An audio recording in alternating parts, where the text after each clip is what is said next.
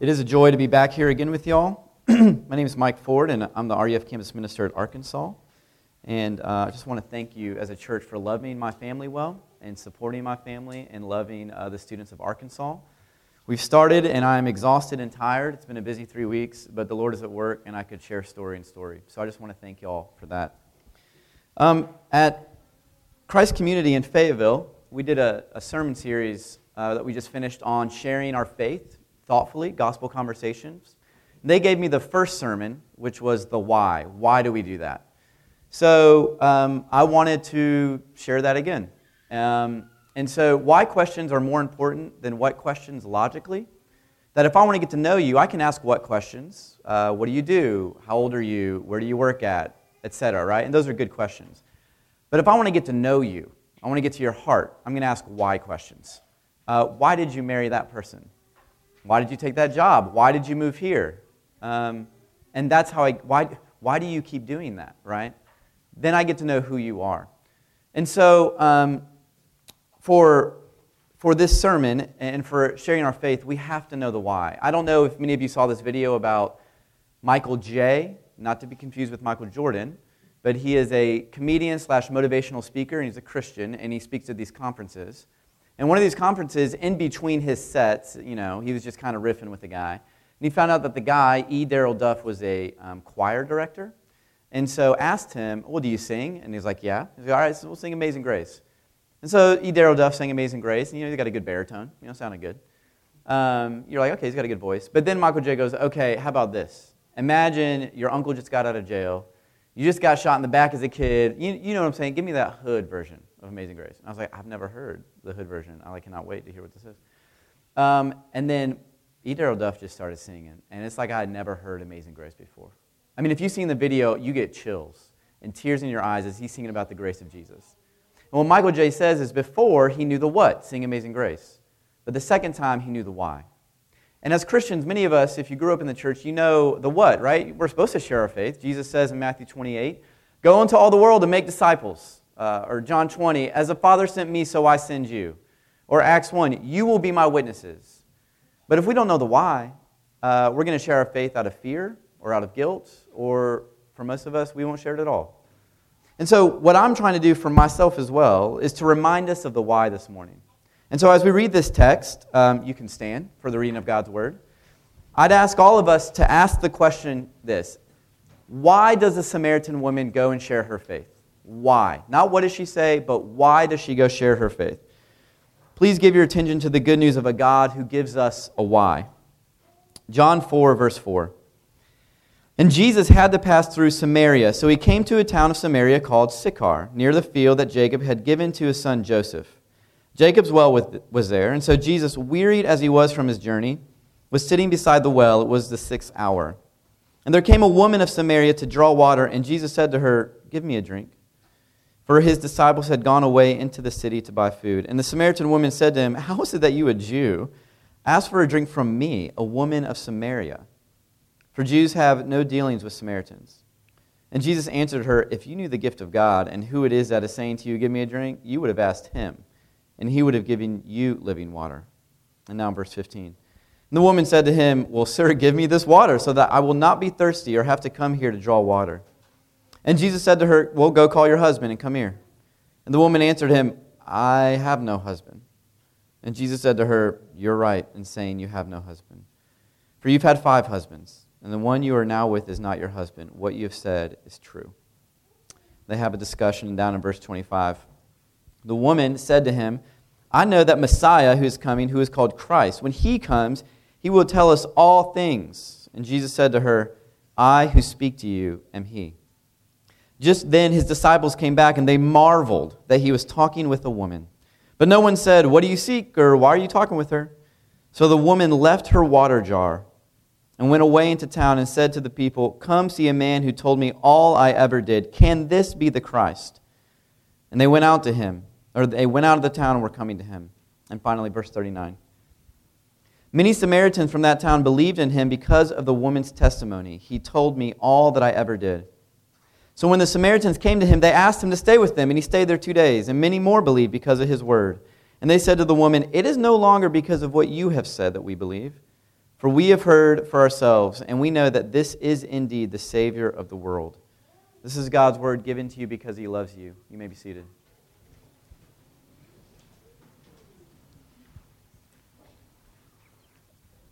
You know, as human beings, we share beautiful things in our lives, that we long to invite other people into the beauty we see.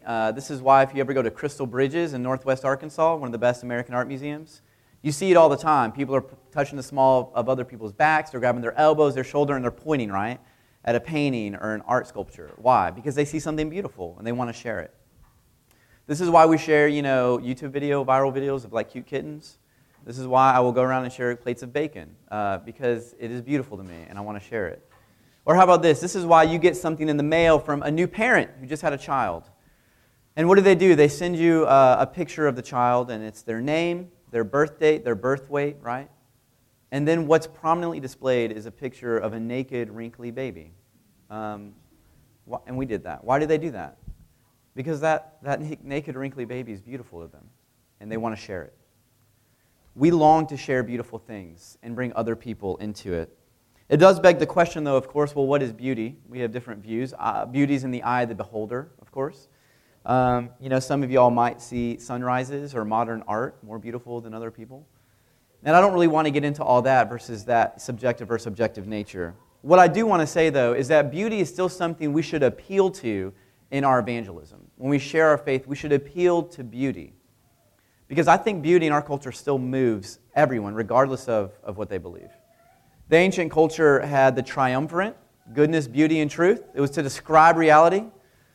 And truth, of course, I was just talking with Bill this morning, in our culture, naturally excludes the supernatural almost immediately, right? Christians, we believe in the supernatural, but that you got a lot of work. I think the Christian faith is true, and I think supernatural is true, but it's a lot of work, right, when you deal with someone who doesn't believe that. Goodness is subjectivistic. It's relativistic. Do whatever makes you happy, as long as it doesn't affect me. Okay, we got a lot of issues there. But beauty. I mean, beauty immediately connects with us, right? It still whispers of transcendence.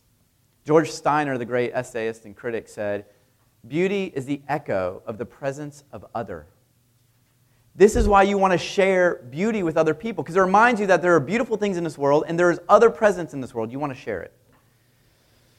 And so, James Cameron, filmmaker for the movie Avatar. It's very, if you've seen it, it's like Times Square overload. It's very sensory and over the top. It's elaborate, and this is why he says he does that. He goes, when people have an experience in the movie theater that's very powerful, they want to go share it. They want to go grab their friend and bring them so they can enjoy it. They want to be the person that can bring them the news that this is something worth having in their life. Like, they want to share that beauty. Do you feel like that with Jesus? Is Jesus beautiful to you? That you want to grab someone and say, you got to have this in your life. It was Simone Weil, the French philosopher and Christian mystic, who said, in all that awakens within us the sentiment of beauty, there is truly the presence of God. That in beauty there is the presence of God. There is a kind of incarnation of God in the world, of which beauty is the sign. What they are saying is that if there is something beautiful in the world, it is a symbol or a reflection of the ancient beauty of God, Father, Son, and Holy Spirit, dwelling in beatific unity. And this is why the Bible, Psalm 27, this isn't just me and James Cameron talking. In Psalm 27:4, the psalmist says, "One thing I have asked of the Lord, that I will seek after, that I may dwell in the house of the Lord all the days of my life." Why? To gaze upon the beauty of the Lord. That the beauty of the Lord is something that we all long for and we all long to share. Is God beautiful to you? Because the reason sometimes I don't share my faith as much, or we don't share our faith, is we forget that like Jesus is actually beautiful.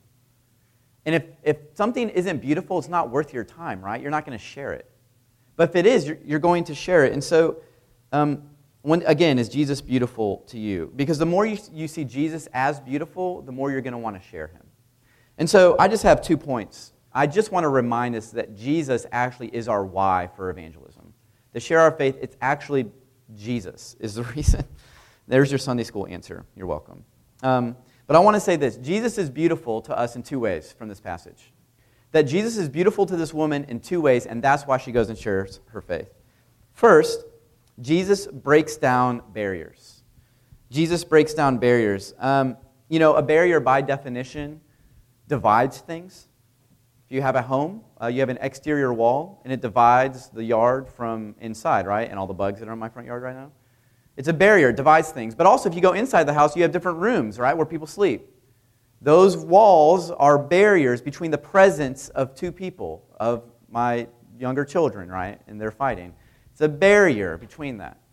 But that's what we do as human beings. We love to create barriers between the presence of other people. That's why we have the Great Wall of China. That's why we had the Berlin Wall. And in that culture back then, there were many barriers that in this interaction, Jesus is smashing with a sledgehammer. That barriers are not an issue to Jesus to get to your heart. The first thing we see is the barrier of race. You notice this in verse 9 where it says, "The Samaritan woman said to him, 'How is it that you, a Jew, ask for a drink from me, a woman?'" And then John explains to us parenthetically, by the way, Jews don't talk with Samaritans. That doesn't happen ever. You see, Jews hated Samaritans, and Samaritans hated Jews. Jews thought they were half-breeds, a mixed race of a Babylonian and Assyrian race. And they hated them. In fact, it says in verse 4, Jesus had to pass through Samaria. The reason it says that is Jerusalem's down here, Galilee is up here where they're going. Samaria is in the middle. And often, you guys remember the story of the Good Samaritan, right? That's happening here in Samaria, where there's a journey from Jerusalem to Galilee, and Samaritan robbers would beat and take Jewish people as they walked on their way. So most Jewish people would go around Samaria. But Jesus is like, no, I got to pass through it. Why? He's got to break down these barriers. That's why he came. So Jesus breaks the barrier of race. It's not an issue to him. Also, Jesus breaks the barrier of religion. In verses 16 through 25, you don't have printed, but they have a little discussion about different religion. They're like, y'all think you're supposed to worship Jerusalem. We think we're supposed to worship here in Mount Gerizim. Like, who's right? What's going on? The Samaritans were a mixed religion of Babylonian and Assyrian gods and the Jewish God. And Jesus engages with her.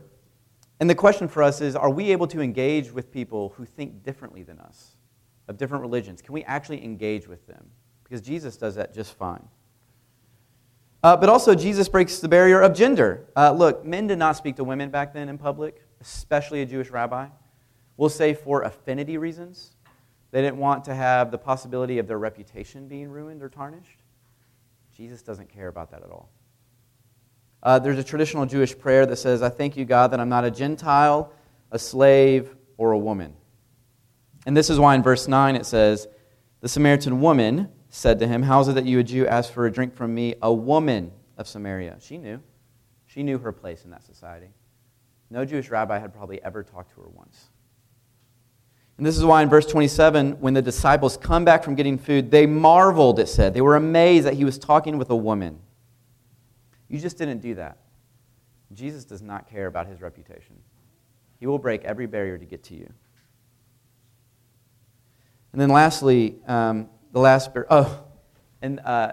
is a commentator who said Jesus is the first man to break through the ancient world's androcentricity. And you're like, thank you, German commentator. It just means male-centeredness. That Jesus is like, I was there at creation. They were created male and female. Both were equal. There is not one who's to be center of society.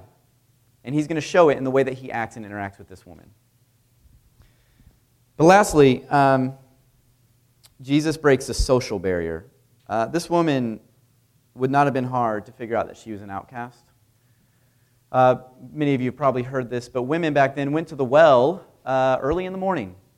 You got to hang out with your friends. It was cooler then, and then you also needed the water for the rest of the day's chores. But this woman goes at noon in the hottest part of the day alone. Why is she doing that? She's just sick and tired of hearing all the whispers behind her back with the other women. She's got a reputation, you see, we find out later, and she's sick of it, and she'd rather be alone. You see that the barrier of the presence of others have been gone away, and now she's alone. And Jesus doesn't care. This is why, side note, Jesus sends 12 disciples to go get food. You don't need 12 people to get food for 13 people. You know, each buddy carries like a banana or something. Look, no, you only need like 3 or 4 people. But Jesus sends them all away. Why? Because he wants to personally talk with this woman. She's used to people judging her and talking about her behind her back, right in front of her. And Jesus goes, I got to get rid of these guys. Because he wants to get to her heart. And this is just who God is. God is the great barrier breaker. This is why the triune God, before God had created the world, existed in beatific love, said, we got to expand this circle. And they broke the barrier of the Trinity and created us, the world. This is why when Adam and Eve sinned and were expelled from the garden, because they were ruining paradise, God says, no, I'm going after them. And he broke the barrier of paradise. It says, Cain, my son, sin wants you. Come back to me. This is why God sends Moses to break the power of the most powerful king in the world, Pharaoh, to break the barrier of the waters of the Red Sea and to break the walls of Jericho, because God is a great barrier breaker. And like all themes, this theme of Jesus, of God being the great barrier breaker, finds its fulfillment in the life of Jesus, who, of course, broke the barrier between God and man and became a naked, wrinkly baby, who went to parties with exotic dancers and corrupt politicians and yet never sinned, and at the same time was willing to play duck, duck, goose with little children. Like, this is just who Jesus is, y'all. He breaks barriers to get to our hearts. And like all things, the greatest barrier he broke was death, which was symbolized by the empty tomb on that resurrection morning. We serve a God who breaks every barrier to get to our hearts. And that is one reason that this woman saw that he was beautiful to her. But secondly, Jesus is also beautiful, ironically, because Jesus makes you beautiful. Jesus is beautiful to us because he actually makes you and I beautiful. What do you think makes you beautiful? Your curves, your lips, your money, your intellect, your personality? Because all those things will fade and go away. But the gospel has a different definition of beauty. And one of those, to begin with, the gospel definition of beauty begins with this. It means to be known, to be fully known. If you notice in verse 15, the woman goes, "Sir, give me this water, that I will not have to be thirsty or have to come here to draw water." You know, Tim Keller helped me sort of think through and imagine what this woman would have been thinking. At this point, she would have been, well, this is great. This Jewish rabbi is talking to me even though I'm a woman. I'm a Samaritan, and she clearly knows something's up because I'm out here at noon at the well, but he doesn't matter. He's still engaging with me, treating me with respect and dignity. But he doesn't know. Like, if he knew, at least he doesn't know my sexual history. At least he doesn't know my reputation. Because if he knew that, there's no way he would continue to talk to me. What barrier do you think is too great for God? Look, I've had a lot of conversations with college students the past year and a half where things that they have done and things that have been done to them that are atrocious. And many of that has happened in your lives. I know that. It's happened in my life. But what this passage teaches us and what the story of Scripture teaches us is that there is literally no barrier that God will not get to break through, to get to your heart.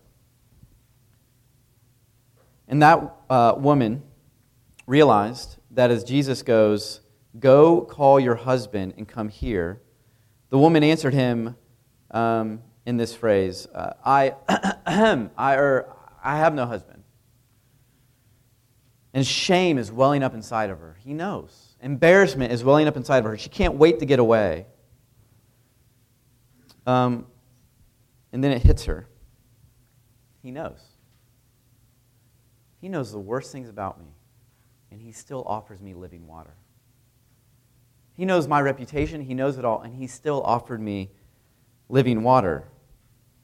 Because gospel beauty isn't just being known. It's being known by Jesus, but not rejected by him. Knowing the worst things about you, and yet he doesn't reject you. You think she'll ever forget that moment? Have you ever experienced that, to be fully known by someone and not rejected by them? This is captured really well in this BBC show called Sherlock. It's on Netflix. Where I don't have time to explain all the details, but basically Mary Elizabeth Watson is married to Dr. Watson. It's Christmas time. They're outside of a fireplace, and she's pregnant with their child, and they're married. And he finds out that actually Sherlock found out, that she was actually an assassin in her former life, and she's a double agent. And this whole time she's been doing that behind his back. I mean, imagine you're married to a woman who's pregnant with your child, and you find out she's a secret agent, okay? I don't think that's my wife, but if that happened to me right now, I'll be very surprised, okay? You'd be disoriented. It would be strange. What would you do with that? And what she does is, she goes, "I'm giving you an out." And so she hands him a flash drive and goes, "On this flash drive is everything I've ever done. This is my life." He takes it, and he goes and thinks about it, and he comes back to her in front of the fire. And he says this beautiful phrase. He goes, your past is your business, but your future is my privilege. And he takes that USB flash drive and he throws it into the fire. You think Mary Elizabeth Watson will ever forget that moment? Where her husband chose her over her past? You think she will ever forget that? She will never forget that moment. Have you ever experienced that? I shared this last year with you all, but I'm going to share it again because beautiful things are worth sharing. That I experienced this with my own wife in my own marriage. And that early on in our marriage, I had lied to my wife about something I had done. And so I knew that I had to tell her. It was eating me up inside. And I got home from work. I opened the door. I walked in. She's in the kitchen. And I am in the living room. And the kitchen counter is sort of a barrier that I've created between us. And I told her what I had lied about, and I lost it. I just broke down. And at that moment, my wife just walked around and didn't say anything. And she put her hands out, right? And I thought she was going to punch me. But she just put her arms around me. She just put her head on my chest, and she just held me. I will never forget that moment. Because my wife knew the worst things about me, and she didn't reject me. Have you had that experience with Jesus? Because here's the difference between Dr. Watson and Jesus. Dr. Watson takes a USB flash drive and he goes, your past is my business. And he plugs it into the computer and he puts on his reading glasses and he drinks copious amounts of coffee. And he reads every bibliography, he reads every footnote, every reference, because he has to know everything you've done, everything. Because he has to know what he's going to pay for. He has to know what wrongs he's going to make right. And so he goes up to Mary Elizabeth Watson, he goes up to us and he goes, your past is my business, and yet your future is still my privilege. And this is why on the cross, he cries out, my God, why have you forsaken me? Because he's being rejected for us. You see, he doesn't just throw the flash drive into the fire, he throws himself into the fire. He doesn't just offer us living water, he drowns in the water to give it to us. And the barrier that's being created by him and God on the cross is our flash drive, our sins, our past. You see, he's being rejected by God. What's the barrier? Us, our sins. He trades flash drives with us. He gives us the perfect one, the perfect past, so that we might not be rejected. That gospel beauty is being known by Jesus, not rejected by him, because Jesus was rejected for you. That's why. It was Dostoevsky who said in his book, The Brothers Karamazov, the awful thing is that beauty is mysterious as well as terrible. God and the devil are fighting there, and the battlefield is the heart of man. Jesus won by being rejected for you. And this woman at the well had never experienced anything like that. She'd been known by a lot of men and rejected by all of them. This is the first man who knew her and didn't reject her. And that's why it says in verse 28, the woman left her water jar and went away and said to the people, come see a man who told me all I ever did. The water jar symbolized her shame, her failures, her past, and she leaves it with Jesus because that no longer defined her. Jesus had made her beautiful. And one commentator said, this is a story about a woman who came with a water jar but left with the well. What a way to put it. Now, this isn't the why, like what do you say sermon. This is the why sermon. But what this does mean for us, I just want to focus real quickly on her words in verse 29. Come see a man who told me all I ever did. Can this be the Christ? You're like, whoa, lady, don't get too confident there. This is not a book you would put in the evangelism section. Say it like this. This is not something I would replicate, right? I don't know, maybe Jesus is the one who can save you from your sins. Come check him out. I don't know. She's not very confident. This should give you confidence. It's Jesus who saves. It is not you in our words. It's Jesus' words. But it worked. Look at verse 39. And many Samaritans from the town believed in him because of the woman's testimony. He told me all I ever did. What we can at least say about this woman is that she was honest, she was enthusiastic, and she pointed people to Jesus. And this word testimony means to share with other people, to attest to something personally.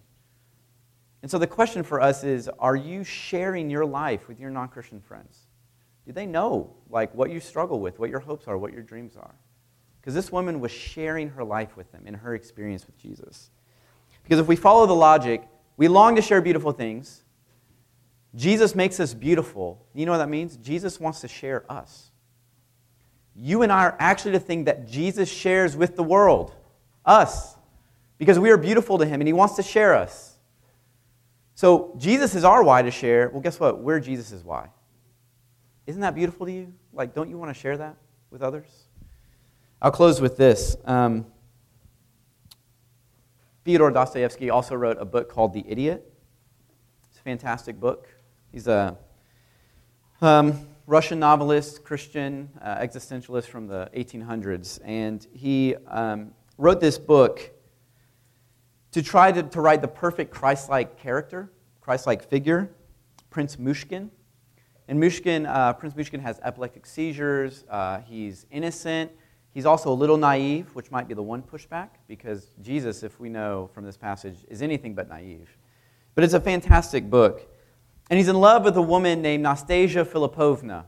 He's actually in love with two women. But he's in love with Nastasia, and the reason he gives for being in love with her is because she has suffered much. That's his reason. And Nastasia doesn't return to love. She plays games with him. She's going to marry someone else. She teases him. And Hippolyte is a friend of Prince Myshkin, and he's a classic cynic. And he kind of mocks Prince Myshkin for loving Nastasia, and here's what he says. It's a famous passage. Is it true, Prince Myshkin, that you once declared that beauty would save the world? Great heaven, the prince says that beauty saves the world. And I declare that he only has such playful ideas because he's in love. Gentlemen, the prince is in love. I guess at the moment he came in, don't blush, prince, don't blush. You make me sorry for you. What beauty can save the world? And we would say Jesus. Jesus is the beauty that saves the world. Verse 42 ends with, it is no longer because of what you have said that we believe, for we have heard for ourselves, and we know that this is indeed the Savior of the world. And why? Why did Jesus save the world? Because the prince is in love. Jesus is in love with you. And this is why he breaks every barrier to get to your heart. This is why he knows everything about you but doesn't reject you, because he was rejected for you on the cross. Because he's in love with you. He wants to be with you. Jesus, the beautiful one, really does save the world. And I think that's something worth sharing. May God give us the grace to do so. Jesus is our why. Let me pray for us. God, we thank you for a passage in which you remind us that you are the one who offers living water. You are the one who makes us beautiful, and that we share your beauty because without you, Lord, we cannot be saved. God, I thank you again for reminding us that you are rejected for us, that you, the Christ, the Messiah, has come. Be with us, we pray, this week as we go out into the world and share our lives with others and share the beauty that you are. In Jesus' name we pray, amen.